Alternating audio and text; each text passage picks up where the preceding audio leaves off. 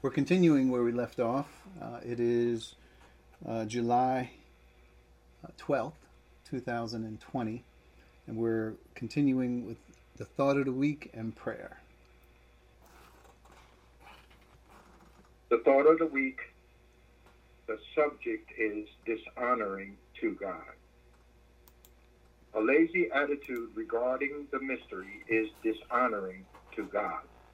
A lazy attitude toward any revelation from God dishonors him. A lack of humility gives rise to arrogance, and you may end up with an attitude where you think of yourself more highly than you ought. Romans 12, 3. Jesus makes this observation about us after his resurrection. He said to them, How foolish are you? And how slow of heart to believe that the prophets, all that the prophets have spoken. Luke 24, 25.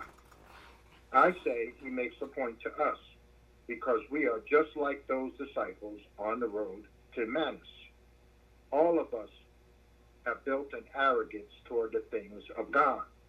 This attitude is the result of Adam's sin that we need to be aware of when it complete when it completes competes for our attention. We have to understand this from God's perspective. God tells this information from eternity past. This information is gigantic. I have to emphasize how large this is because of the details given to us and the impact it has on the world. Before God gave the Mosaic Law, there was no greater revelation in the world. The Mosaic Law was profound, astounding, detailed, and revealing of God in ways that the world has not seen. Not only was it comprehensive, but it was in writing. Today we still look at this revelation, at that revelation to learn more of God's thoughts and ways. The mystery was also reduced to writing and is time to reach the people for which it has been destined. 1 Corinthians chapter 2 verse 7. The mystery is larger than the Mosaic law. It is greater and more telling of character of the character of God. The mystery reveals the deep things of God. 1 Corinthians chapter 2, verse 10. God has given us his eternal purposes. Ephesians 3, chapter 11. He has revealed the extent and dimensions for his love for us. Ephesians chapter 3, verse 18. For us to ignore, neglect, disregard or refuse to receive this new information is to dishonor God. For God to bare his soul to us like this, for us to turn our shoulder away from his will, purpose, and plans is blatantly, blatantly insulting. Let us embrace the mystery and pray that we see everything God intends. And that is our thought of the week, and Dwight will bring forth our prayer. Thank you very much, Fred. Uh, I appreciate you doing that. And I did. I would like to offer a commentary on what we just read.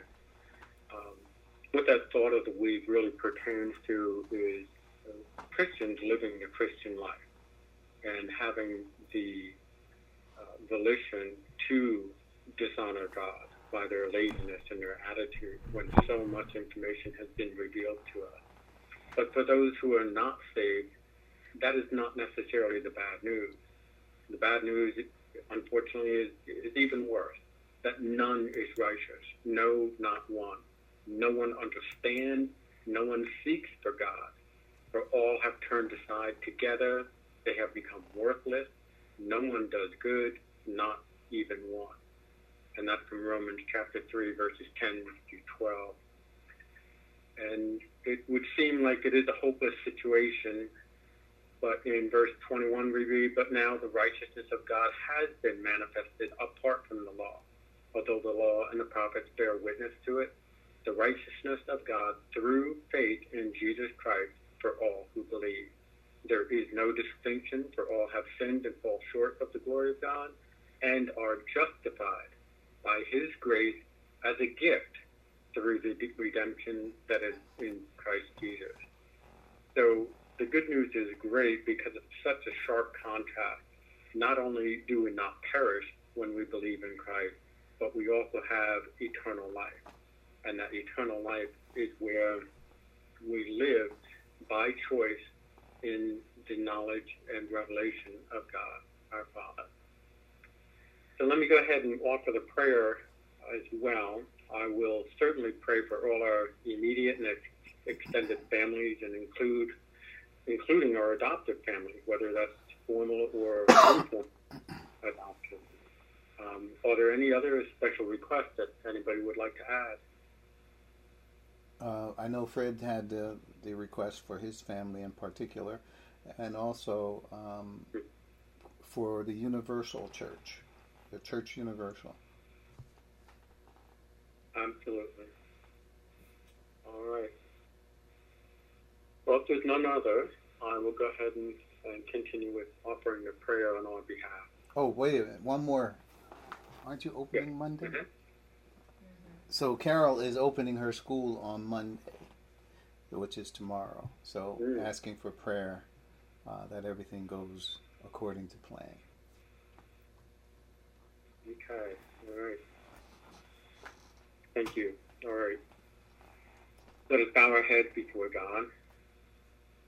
Dear Father, in heaven and in us through your Spirit, by way of Christ, I pray on behalf of all of us on this call and all of us associated with Word of Truth Church, knowing that we uh, seek, diligently seek your truth and your word, knowing that your word is true. I pray specifically for Fred's family, um, and you know these the exact causes. You know everything about us, and you know what is most important as well, and um, and what is including what is dear to our hearts. So you have told us in the Old Testament that if we uh, delight in you, that you would give us the desires of our heart. So let our let those desires be known to you. And um, I also pray for our immediate families and extended families, whether saved or not um, there is work to be done in the hearts of, of those that we know. I would like to pray for Word of Truth Church and that we continue to have this, take advantage of the opportunities that we have to use technology and um, and our own volition to to diligently seek you to discover the truth and discover the richness, the unsearchable riches um, that are hidden in Christ and destined for our glory. I pray also for the church worldwide that believers from every nation all over the globe are one in the body of Christ, just as we are. They are they are our brothers and sisters, and let us let us have a heart of compassion for them as well. And I pray also um, for Carol opening the school and all the participants involved in that. Um, I pray that you know in the midst of these coronavirus that there is safety that can be kept um, in, in that environment and that it, it is beneficial for those that uh, participate and yet safe at the, at the same time. We realize, and, and especially in light of this pandemic, how fragile life can be. And we know that only by your hand are, are our lives of health. We pray these things in Christ's name. Amen. Amen. Thank you, Dwight and Fred. We are going to move forward. Uh, you have notes, hopefully, and in your notes, we're going right to it. Uh, John 14 24 is our verse today. It reads, Anyone who does not love me will not obey my teaching. These words you hear are not my own, they belong to the Father who sent me. So, in your notes, we are not born again automatically loving God. It is a matter of spiritual growth and coming to love Him. Love's result of obedience is important here, since it is our proper response to God. Jesus was very practical, practical on this very point. Quote, Why do you call me Lord, Lord, and do not do and do not do the things or what I say? There is a matter of submitting to the Lord before we can benefit from his instruction, guidance, and shepherding care. When we see that Jesus submitted to the Father in obedience, we can see how it is properly done. Jesus was himself called to fulfill the Father's purposes. If he failed in his mission, we would not be here today. Loving God is the essence of our service. Within our love is our humility, knowledge, internal commitment, and willful obedience to the Lord. Love is a mature, informed choice we make in the light. So, hopefully, you have your notes, and this is, uh, we're going to try to get through uh, the verse before us, which is verse 24. So, we're going to take it phrase by phrase. So, anyone who does not love me. So, this is Jesus speaking, and Jesus is saying that, uh, which is the converse of the other verse that we talked about, verse 23.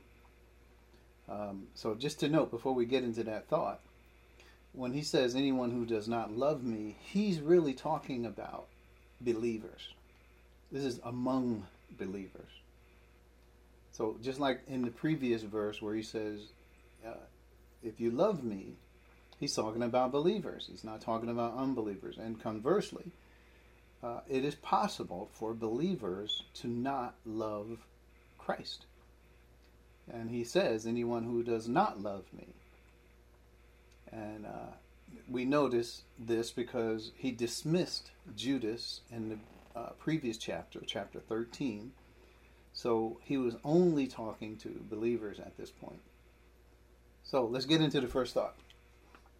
We witness we witness the results of anyone who loves me in verse 23 and we saw they were grand results. I mean, it was as if God were giving us a promise. That's exactly what was happening. He says, "If you love if you love me, you will obey what I teach and then uh, my Father will love you, and then we will come to you and make our home with you.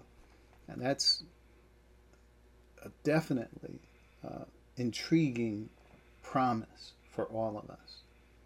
So when you think about that, he's now giving the reverse of that. Well, anyone who does not love me, what about them? Well, what's about them? So that's what we'll explore, the opposite right, of verse 23. Moving on, the clearest way to see love is its resulting obedience. Now, you know, I struggle with this. And the reason why I struggle with this whole understanding of love is because it is found so many times in Scripture, and a lot of what is spoken of is is difficult to condense or codify love in a few sentences here and there. So, what I try to do is instead of trying to figure out some grand scheme of what love is and then apply that to all the scriptures about love, what I'm going to do is allow the scriptures to tell me what it means when it's talking about love. And what we find here is very simple, very practical, Jesus says, If you love me, you will keep my teachings, you will obey my teachings. That's pretty clear. That's pretty simple. So instead of us trying to redefine love for all the scriptures, let's let the scriptures tell us what it means and how it means. So the clearest way to see love is its resulting obedience. Now, if you go, if you're already in John chapter 14, we'll just look at a couple scriptures of what he means in context, right? So 14, 15 is the, the first thought. If you love me, keep my commandments, right? Or better said, if you love me, you will keep my commands. Uh, that's the first thought. So this is the context of what we're talking about, and the commands that he's been talking to them about is uh, the teachings of when he leaves, he's going to be going away. They know the way to the Father. Right? Believe me that the Father is in me, and so forth. That's the context. But he's been teaching them this prior to that. We kind of gathered that from the first few verses. If this were not so, would I have taught, told you this? And you know the way, and you know the the Father, and from now on you do know Him, right? Obviously, this is not the first time Jesus taught such things. So the disciples, what we're realizing, had a problem believing Jesus when He spoke in this way. So this is why he goes through the back and forth. He says, "Well, I know you love me already. I know that. So uh, I need you to express your love for me in obedience." Right. So that's 14, 15. And then we already read 21, right? 21 is where we were. Whoever has my commands and keeps them is the one who loves me. The one who loves me is the. Notice the reverse. If you love me, you will keep my commands. If you're keeping my commands, then you're you're the one who loves me. Notice forwards and backwards. It's very simple. The one who loves me will be loved by my Father, and I too will love them and show myself to them. So he's saying with in regard to loving him, if we accept what he's saying, right? Him and the Father, Right? If we accept what Jesus is saying, then the, the Father will love us. And Jesus is saying, and I will love you too. And then furthermore, he tells us he will come and show himself to us. That's pretty astounding. So, love is, if we love him and we're keeping his commands, then he will love us and the Father will love us and they will show themselves to us. This is what we get. And clarification. How will you how you do this, Judas says to us, how do you intend to show yourself to us and not to the world? Verse 23 Anyone who loves me, again, we're back at love again. What will they do? Obey my teaching. My Father will love them, and we will come to them and make our home with them. So we can note that there's a timeline. We already went through the death, burial, resurrection, ascension, ascension, and then the Father sending the Holy Spirit. We already went through all of that. But the love that the disciples had was had to have been there already. So that's 23, 24. And then there's verse 28 in John 14. You've heard me say, I am going away and I am coming back to you. If you loved me, you would be glad that I am going to the Father, and the, the Father, for the Father is greater than I am. So remember how this chapter started. They were sad, right? They were upset. But Jesus is beginning to tell them, don't let your heart be troubled. Believe in God. Believe also in me. And, and he goes into all the chapter.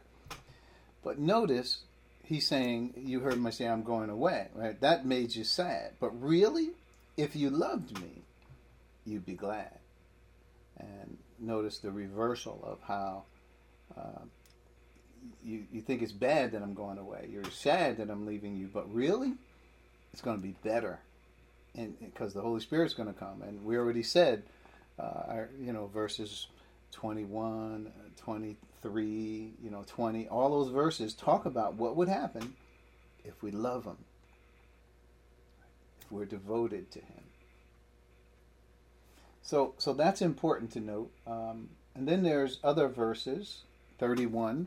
Jesus tells us, but the but when He comes, so that the world may learn that I love the Father, and I do exactly what the Father has commanded me.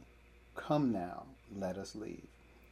So Jesus is saying, even though he taught from the Father was telling him what to say and how to say it, and authority was the Father. The Father was in Christ. Even though all that was true, Jesus had a will as well. Where was Jesus' will? Here it is here. He says, I love the Father and I do exactly as the Father has commanded me. So Jesus understood that he was under a plan, that he was had commands over his life, a calling that he had to fulfill. And he did fulfill that. Uh, and that was very clear when we see his obedience. Uh, as a result of it, we are all here today as believers. And then John 15. I'm going to go to John chapter 15. And this is verses 9 through 14. So, more understanding about love and its resulting obedience. 15:9 As the Father has loved me, so I have loved you. So, in the same way the Father has loved me, so I have loved you, Jesus is saying. It, remain in my love. If you keep my commands, you will remain in my love, just as I have kept my Father's commands and remain in his love. So we can see that this is very practical in, in our understanding. Uh, the commands have to do with the new teaching that was given. Now, there's emphasis on this because it was different from what they formerly held. The disciples, like I said, this information about what Jesus was teaching was not in their theological books. It wasn't there. The mystery was not revealed in the Old Testament. No rabbis or priests or, you know, teachers of the law or anyone understood the mystery doctrine. When so when Jesus talked about it, it was pristine. It was new to their ears. So there was extra encouragement upon them to believe it. Just this beginning of John 14, Jesus says, uh, You believe in God, believe also in me.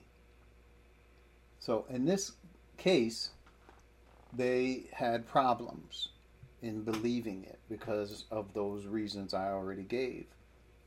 But notice, Jesus is setting the stage. My verse 11, I have told you this. So this is John 15, 11. I have told you this so that my joy may be in you and your joy may be complete.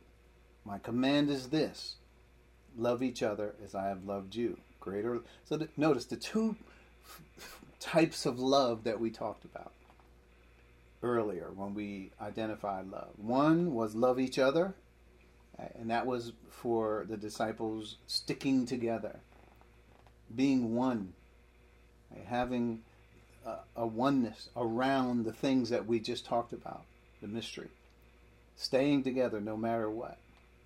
And the second one was was loving him with regard to the new teaching. Right? So that so stick together and you got the new teaching. Right? Those are the two things that your love should express obedience toward. So, so then again, here it is, verse 12. Uh, my command is this love each other as I have loved you. Greater love has no one than this to lay down one's life for his for one's friends. You are my friends if you do what I command. I no longer call you servants because a servant does not know what his master's business.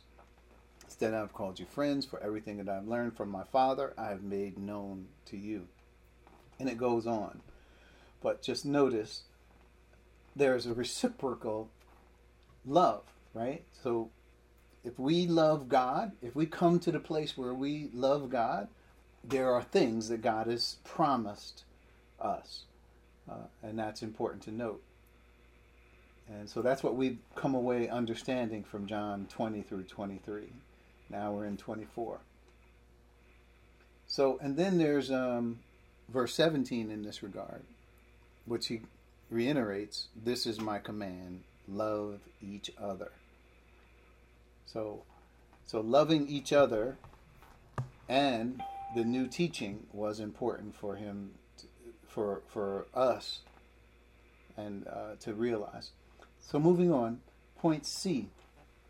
hypocritical love is simply lip service.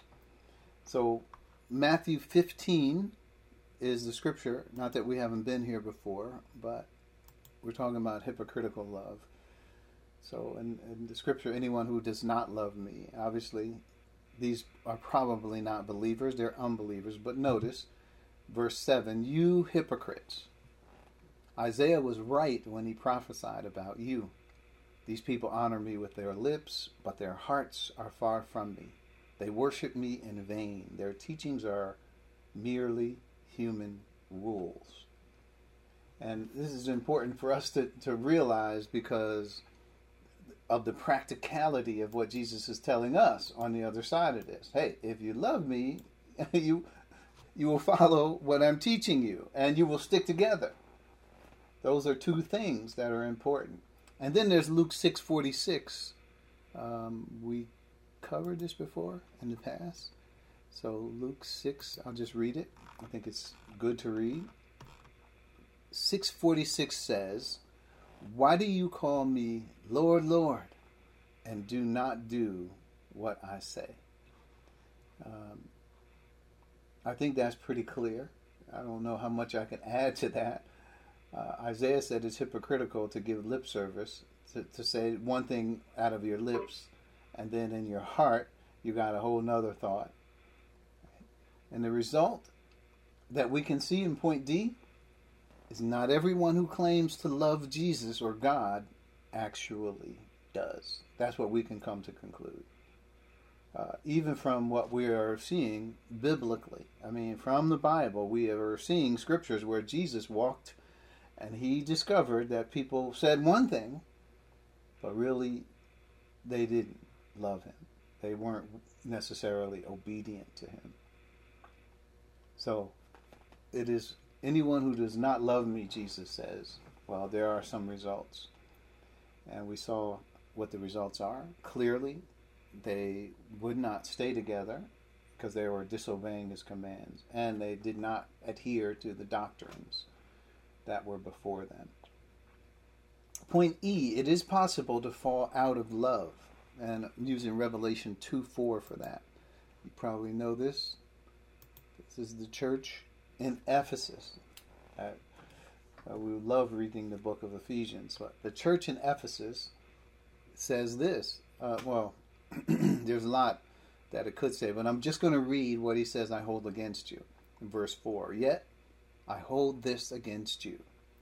You have forsaken the love you had at first.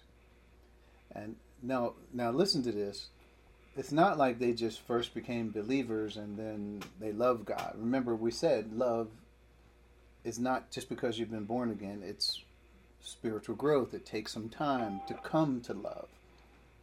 So in verse, when it says, um, if we look at uh, Ephesus, look at verse 3 You have persevered and endured hardships for my name and have not grown weary. And then he says, Yet I hold this against you. You have forsaken the love you had at first. Consider how far you have fallen. Repent and do the things you did at first. If you do not repent, I will come to you and will remove your lampstand from its place. But so notice there's they had some problems in, in Ephesus. And it wasn't, you know, no problem at all. They but they had some good things about them and there were some things that were not so good. So in Ephesians chapter 1, uh, I read verse 15 For this reason, ever since I heard about your faith and love and in the Lord Jesus and your love for all God's people, I have not stopped giving thanks for you, remembering you in my prayers. So Ephesus was doing great things. They had come to a point where they were loving the brethren, they understood they were one body. But then Paul continues in verse 17. I keep asking that the God of our Lord Jesus Christ, the glorious Father, may give you the spirit of wisdom and revelation so that you may know him better. I pray that the eyes of your heart may be enlightened in order that you may know the hope to which he has called you, the riches of his glorious inheritance and his holy people. So you know we're talking about the mystery here. And this is Uh, so, two things they needed. They needed that first part where they loved each other and they felt the camaraderie and the oneness of and the uniqueness of the body that they were in. But they also needed a, a clear understanding of what the teaching, the mystery was. So Paul is saying, I keep praying, I'm going to be on my knees praying for you that you get this and that this is becomes a part of who you are as well. This becomes the hope of your calling, right? that you might understand this. So it's possible to fall out of love. I'm just a little play on words here, but just to note, just because you did love God and you were firing on all cylinders, as as we say, doesn't mean that you can't uh, lose that love for God. Obviously, it would be some distraction from the world or people or or something that would cause you to stop. And as we saw in the churches, there were reasons that he gave as to why they had fallen as well. So it's possible. Point number two, let's move on in our notes. Anyone who does not love me will not obey my teaching. So this is very clear. It's what we've been trying to, to say the whole time. First thought the disciples loved Jesus, and it was demonstrated by their obedience, following him for over three years. So we can't say that the disciples did not love Jesus. Uh, it, it was important to note this because others did not follow Jesus. They would not believe that he was the Christ, the Son of the living God. And John chapter 6, we see that many turned away, even though they were said to be disciples. They were following the Lord wherever he went and so forth. But, but when Christ turns and began to relate some spiritual information, a lot of them turned away and left. They, they would not follow Christ anymore. They were murmuring and mumbling to themselves and disputing about some of the things he taught, and they just couldn't get with it, and they turned their backs on Christ and left. That's when Christ turned to the disciples and said, uh, So you too, are you going to leave as well? And they said, No, you have the words of life. There's nowhere else to go. They had the right response. So the disciples did love Jesus. That's my estimation of how they behaved. They left their businesses and homes and wives and children and and everything they thought was valuable, and they followed Christ. And um, I don't know if anyone can take that away. So at the end of this first point, I say, however, point B, their love was put to the test. Obedience to the mystery teaching as Jesus introduced it. And this is, if you look at some of the questions they had when Jesus began to teach, if we go back to John uh, 14, this is the context. Here are some of their responses. 5, 14, 5 says, Thomas said to him, Lord, we don't know where you are going, so how can we know the way? So Jesus answered, and he began to teach. But notice before that, in 4, he says, You know the way to the place where I am going. Now, why would he say that unless he had taught this on other occasions? And the disciples probably heard this, but they didn't believe it. So, you know, what happens when you hear and you don't believe, eventually you lose it. It doesn't become a part of you or it doesn't stick, as it were. So, because that means you didn't believe it. Disciples didn't believe this. And, and Jesus called them on it. He says, You know the way. And Thomas says, We don't know the way. We don't know where you're going, and how can we possibly, I'm putting the word possibly in there, know the way. So, and also in verse um, 8, so Philip said, Lord, and this is in response to Jesus saying, If you really know me, you will know my Father as well. Listen, from now on, you do know him and have seen him. And the way I've translated that is Jesus is a little bit frustrated here. And when he says from now on, he's saying, For the record, here it is now, I'm telling you this.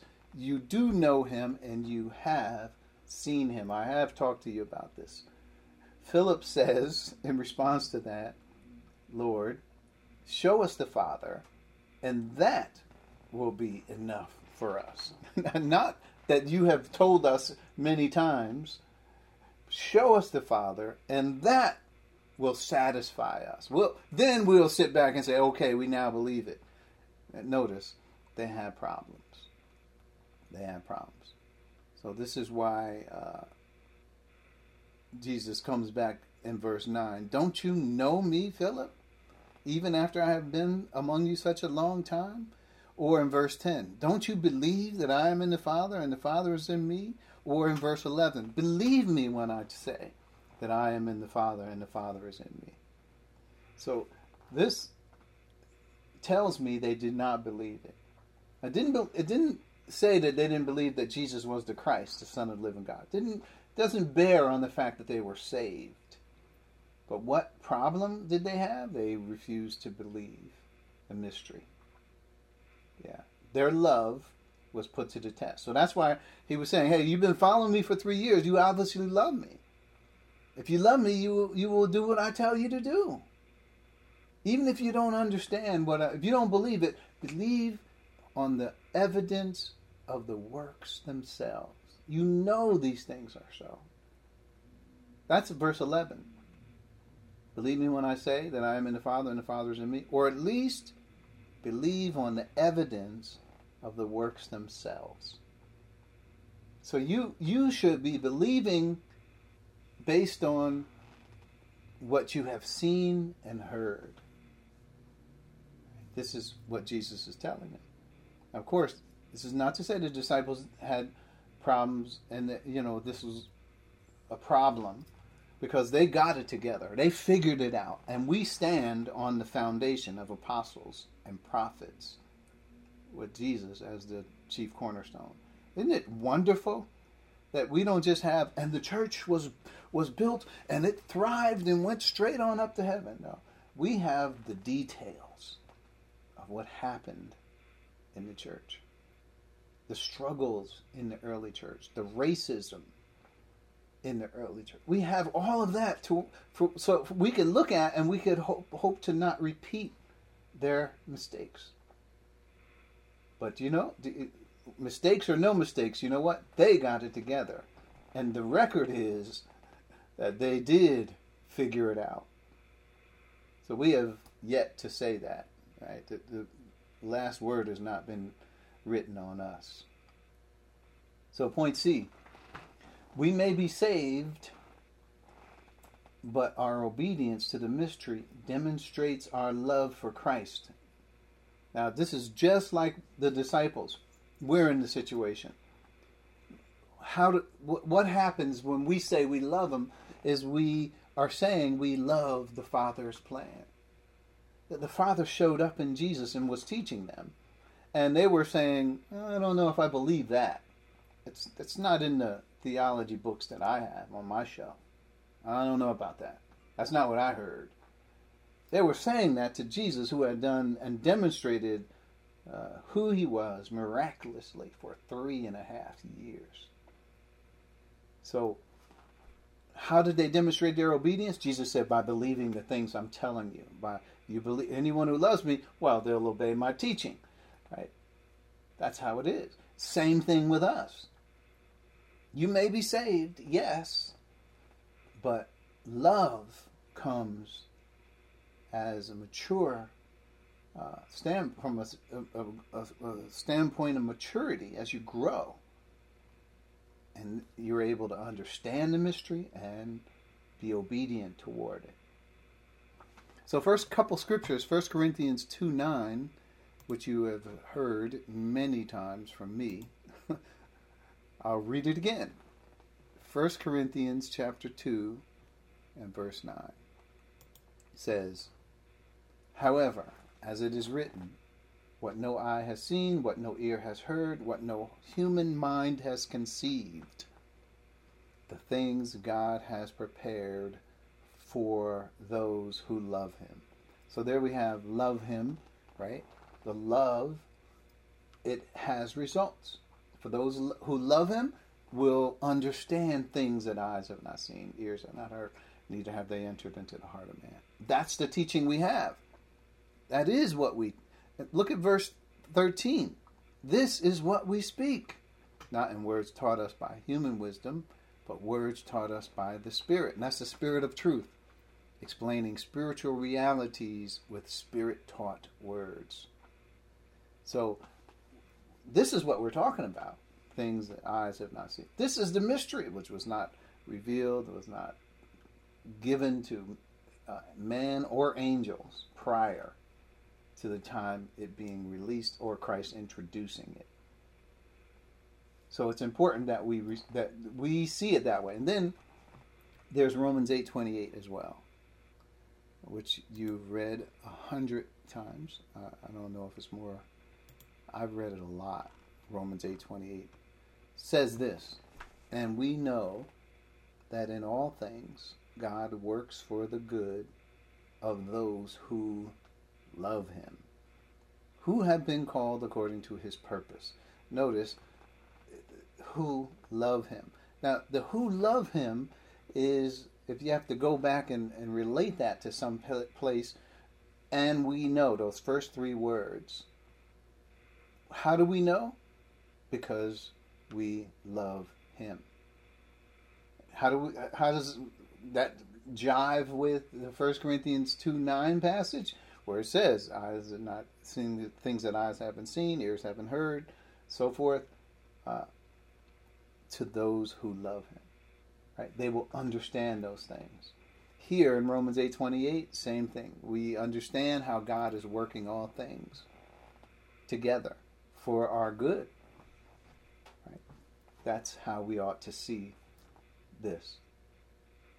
We are we, we may be saved by our obedience to the but the mystery demonstrates our love for Christ. So if a person is saved right now, but then they keep uh, thinking that the church is just an extension of Israel, or they keep thinking that uh, Israel is really what it, we should be teaching now, and we should understand and and just uh, give stories of uh, Moses and David and, and Daniel and and use the Bible in an allegorical way and say, hey, see what Daniel did and see how that relates to what's happening in your life today. And, you know, they, they teach along those lines. When really, we need to be teaching about the mystery, the deep things of God, which were not even found in the Old Testament. They were hidden from them. Yet, you have people teaching those things as the wisdom for the church. You know what it demonstrates? It demonstrates that they may be saved, but they do not love God. This is why I wrote such a blistering statement in the thought of the week. You know, it's dishonoring to God. When He has moved to the church and you are stuck in Israel, and you refuse to allow Him to speak, God is God. If you love Him, then you will follow what He is saying. Point D, let's move forward. We may claim to love God, but if our love refuses to follow God's greatest revelation, uh, we are refusing to obey the spirit of truth. That's what that says. And 1 Corinthians 2:14 says exactly that right? 1 Corinthians 2:14 says, The person without the Spirit, meaning without the Spirit's teaching and knowledge, where the Spirit is understands the deep things of God and right they does they do not accept the things that come from the Spirit of God, but considers them foolishness. We're not talking about unbeliever here. We're talking about a believer who refuses to accept what happened at Pentecost. They see its foolishness. And listen, a lot of people in the early church, this is what they thought. They said, oh, no way will we disband Israel and the law and all the circumcision and all that stuff. We're not changing our way. We are going to continue with Israel. Yes, we believe that Jesus is the Messiah, but we will not believe in the mystery. So I just wanted to show that how that relates to what the disciples were faced with and where that conversation came from. It started with the disciples when Jesus first introduced the mystery and their reaction to it was, I don't think so, Lord. I think you're wrong. this is not going to happen to you. In fact, all these things that you're talking about, you going away. That's not what our theology book says. Our theology book says we will reign with you. And can I sit on your right and can I sit on your left? And and, and had the mother of, of two of them asking, Christ, is this can you imagine him walking up to Christ and asking this question? And Christ, on the other hand, saying, I'm going to go to Jerusalem, I'm going to be beaten, spit upon, killed, but on the third day I'll rise from the dead and ascend to the Father. So notice the disparity between what they were what they were thinking. It was huge, not just oh slightly different. If you just adjust your thinking just a little bit, no, it was completely divergent thinking. So, back to the notes. If you refuse, you are refusing the spirit of truth. That's what was happening in 1 Corinthians 2.14. Uh, point E, components of love. So let's just talk about some of the components of love. Humility. Why, why do I say humility? You have to be open to teaching. If you don't have humility, that means you're stuck. Religious people lack humility. They learn, they may learn some truth, but God is ready to move and show them something else, and they were like, "No, I'm not going there. I'm stuck where I'm at, and this is what I've learned. I don't know about you, I don't know about that, but I do know this, and this is it." Or they may have made some idol and set it up, and then they worship it, and nobody can tell them any different. This is God to them. They have no humility, and this is what was wrong with the Pharisees. Right? They Jesus was the Messiah was walking in their midst, and they refused to see him. Even though all the signs and wonders and miracles, everything that Christ did testified to who he was. John said Jesus did many other things which are not written in this book. But these are written that you might believe that Jesus is the Christ, the Son of the living God. By believing, you may have life in his name. They knew the testimony and they still refused to believe in Christ. What instead did they do? They said, Crucify him, crucify him. So humility is a huge part. You have to be open to God's leading. Just like the scripture we read in, in John 16, Jesus, I have much more to say to you, more than you can now bear. But when He, the Spirit of truth, comes, He will guide you into all truth. He will guide you. You don't know the way of truth, He will guide you in all truth. There's much more to tell you, and you, there's more to the story you have to have enough humility to follow God. Humility leads to knowledge. Within love is knowledge. You you're not just blindly following God. You know him because you had the humility to follow him. And you know you have grown, like it says, grow in grace and in the knowledge of our Lord and Savior, Jesus Christ. So love allows and spurs growth in those areas. You, lo- you come to know the will of God. You come to know the mystery, the deep things of God. Right? So we're, that's where your love, and you love God. And you, what it is to say is not only do you love God, but you love His plan. That's what we're doing down here, is because of his plan. And then willful submission. That's a component of love. It's, it's not to say, you know, like a you know, a slave has to obey because he has to, right? Or else if he, he could be beaten, he could be, you know, he could be killed. But love says, I want to submit. And Paul turned that whole thing around. Like he said we were slaves to our sin nature, how we had did you know, did the things that we were, we were by nature objects of wrath. And he said that we were slaves. But then he says once the church age came and we have the baptism of the Spirit, we are set free from that. We are no longer slaves to sin.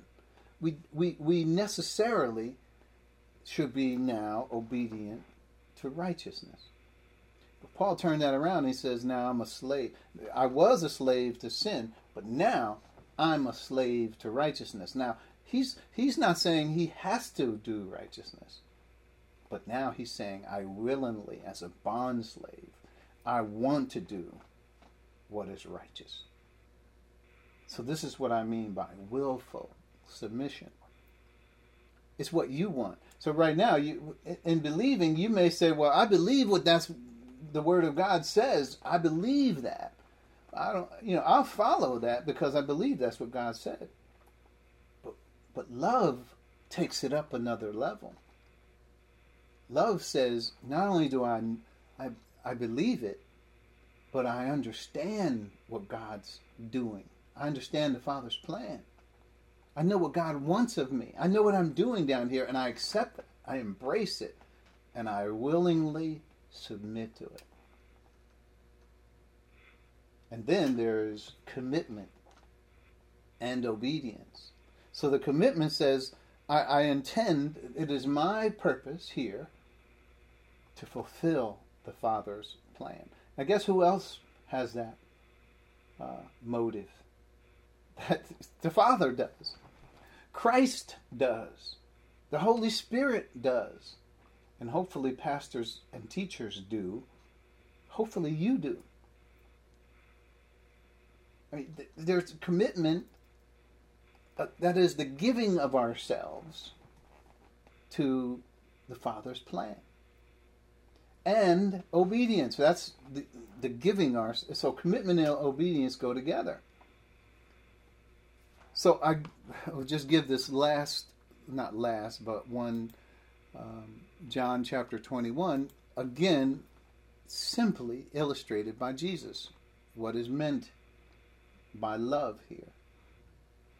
It's 21, 15 through 17. You know the story. I've said that a lot. When they had finished eating, Jesus said to Simon Peter, Simon, son of John, do you love me more than these? Now, more than these, he's not talking about the other disciples. He's talking about the fish they just caught. Yeah, and and and what's so that's what Jesus was saying. Do you love me more than these fish?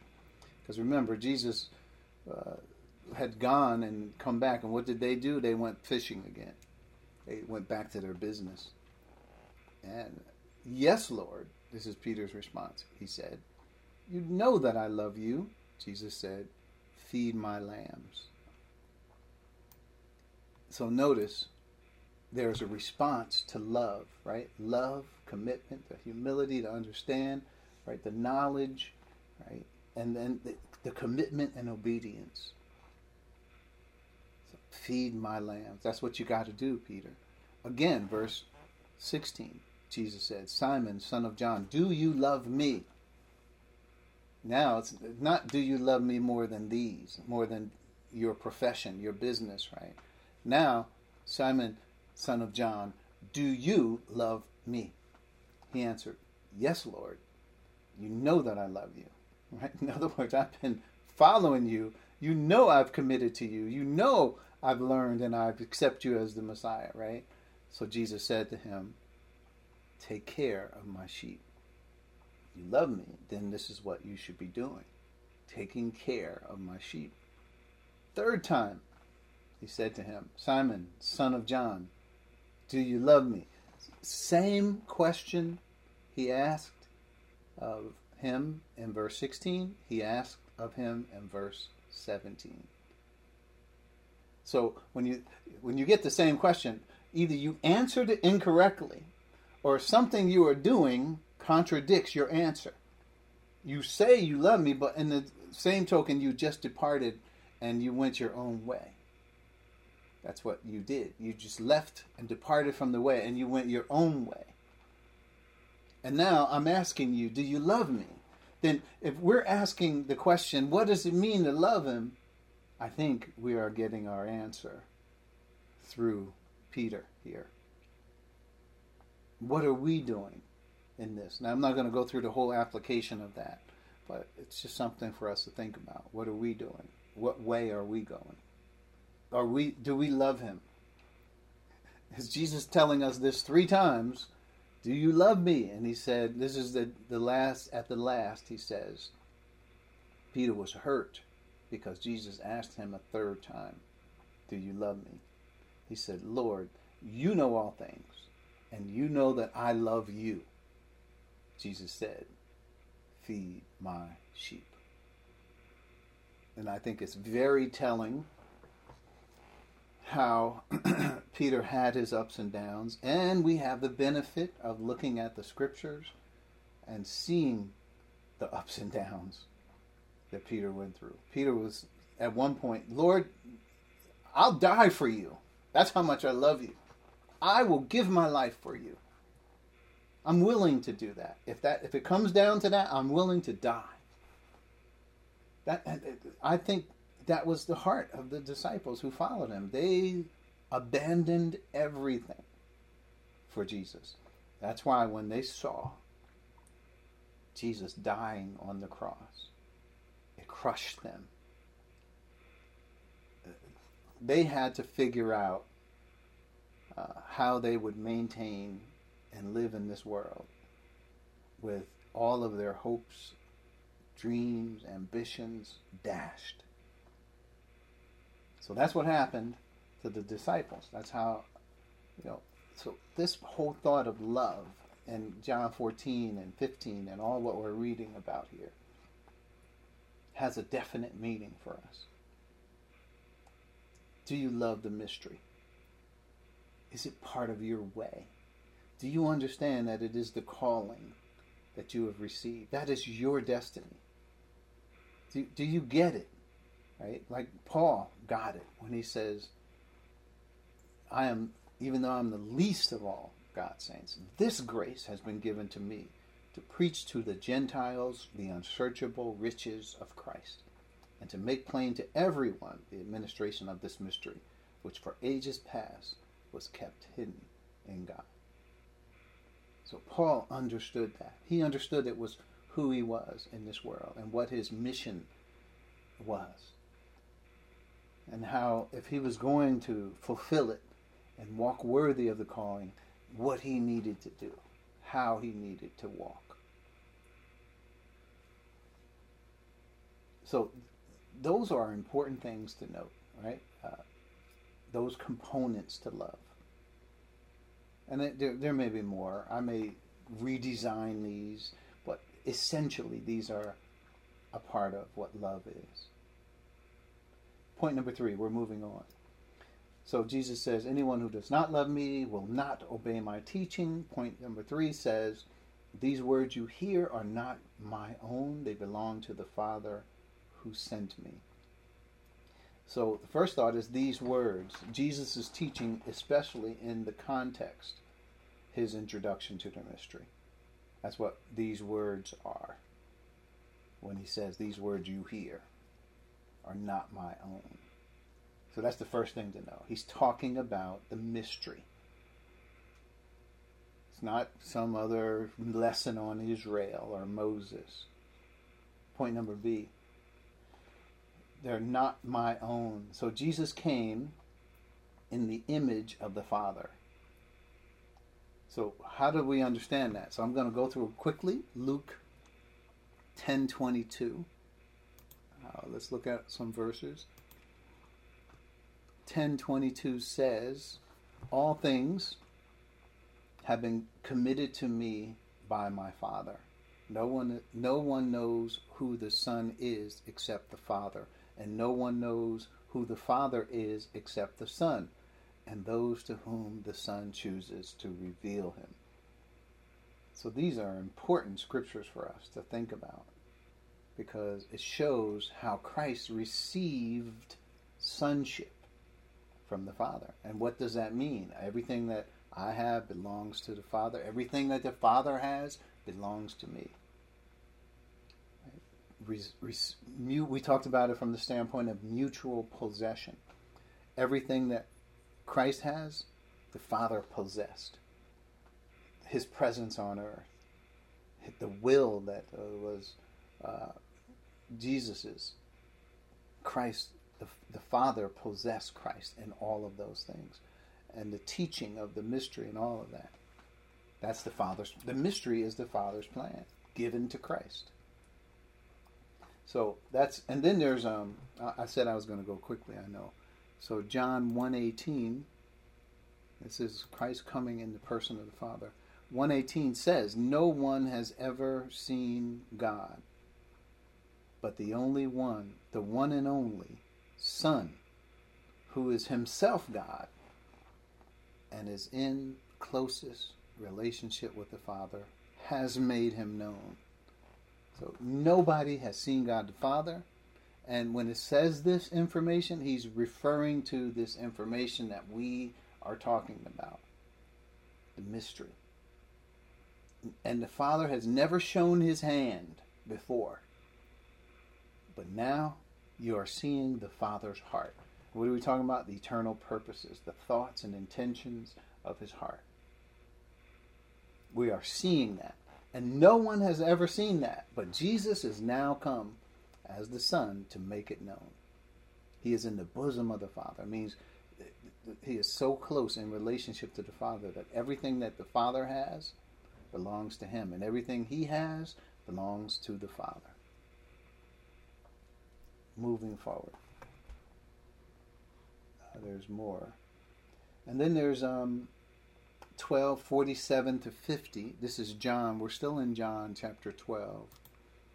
47 to 50. It says it this way If anyone hears the words, hears my words, but does not keep them, I do not judge that person, for I did not come to judge the world, but to save the world. There is a judge for the one who rejects me and does not accept my words.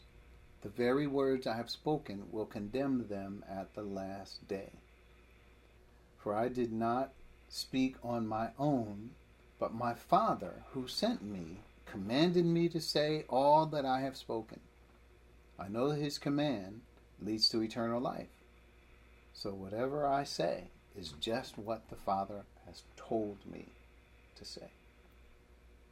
We're talking serious words from the Lord here. Words of judgment. What will happen at the last day? Who will judge? How will people be saved or lost? That's how important the words Jesus, what he came to do, his mission, and what he did. Importance. And then uh, John 16, 15 16 15 says, All that belongs to the Father is mine. That is why I said, The Spirit will receive from me and will make it known to you. Now it puts us in relationship to not only what Christ has from the Father, but what we are authorized to have as well because of our relationship with Christ. This is what we now have. And that's what Jesus is telling us in those chapters. And you know, Colossians 1, where it says straight out, Jesus is the image of the invisible God. He's talking about the Father there. And in Hebrews 1, 1 3, it says also that, well, I, I'd like to turn to that one. Why don't we turn to Hebrews passage? Hebrews 1 3. The Son is the radiance of God's glory, the exact representation of his being, sustaining all things by his powerful word. After he had provided purification of sins, he sat down at the right hand of his majesty, of the majesty in heaven. So, so again, Christ is the exact. What is image? Exact representation of his being. In other words, Christ fully represents who the Father is rarely can we get someone to get us completely, to represent us completely. But Christ is able to do that for the Father. And the Father, what does he say? He says, This is my Son. In him I am well pleased. It's what he is saying and doing here on my behalf. That's me. So, uh, those are scriptures that tell us about how who Jesus was, how he came in the image of the Father, how the Father was the teaching that represented the mystery. So now, in the church age, we not only recognize Jesus, who is the God of Israel, but we represent the Father, or we, we recognize the Father as well. Many scriptures in the New Testament now speak of the Father. And we, uh, even where it talks about us receiving the Spirit and crying out, Father. So in the introduction to Ephesians, it says, Paul, an apostle of, of Christ Jesus by the will of God, to God's holy people in Ephesus, the faithful in Christ Jesus. And he says, Grace and peace to you from God our Father and the Lord Jesus Christ. So we acknowledge the understanding of the progression of where our calling came from. He chose us. Who's He? The Father. Chose us in Him, in Christ, before the creation of the world. So, a couple of other passages of Scripture to note. Uh, in point C of our notes, Jesus answered, Anyone who has seen me has seen the Father. This is in the very context of what we're saying. That's John 14 9. Right? And then um,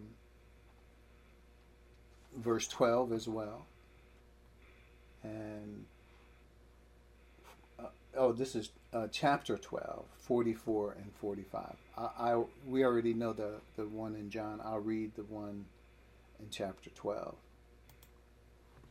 John chapter 12, 44 and 45 says, Then Jesus cried out, Whoever believes in me does not believe in me only, but in the one who sent me. The one who looks at me is seeing the one who sent me. That's how closely Jesus mirrored or imaged the Father. He says, If you see me, well, that's in our, our verse too.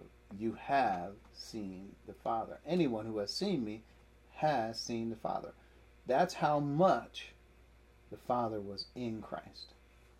Point D The words I say to you, I do not speak on my own authority. Rather, it is the Father, notice, living in me, who is doing the work. Now, notice, you might say, What's the work? The words I say to you. I do not speak on my own authority. You would think it would say, Yeah, it was the Father who is speaking the words through me. But notice the language. Rather, it is the Father living in me. And see, that part, living, if you love me, you keep my commands, you will keep, you obey my teaching, and I will come to you and be at home, or I will be living in you. That's the same thing we have. The Father is living in us is recognition of our love for his teachings. Hence, he is able to be at home in us and live in us. So, point E, we're closing. That God, and this is 2 Corinthians 5:19.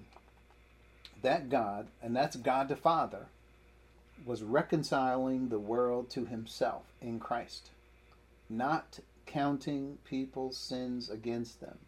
And he has committed to us the message of reconciliation. That's we have studied that, but I just wanted to make sure we understood that when we saw all that was happening in the gospels, that was the Father, right, in Christ. It wasn't the will of Christ. Christ was fully in submission. Where was Christ? He was his will was hidden in the Father. What will did you see on earth? You saw the Father in Christ. reconciling the world to himself. We're going to have to quit. I know our time is gone, but we will continue next week with these thoughts, and hopefully we'll be challenged as we look over these notes as well.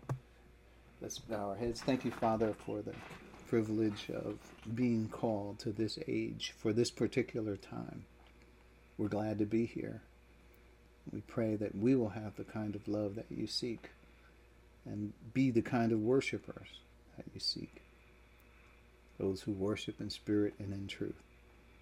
We pray for uh, each person who is on this call and associated with this church. We pray for the Church Universal. Lord, you know what is on our heart. So we pray for those things as well. Asking that you will bring us back again next week so we can continue to learn more about your grace, your love, and knowledge. It's in Christ's name we pray. Amen. Amen.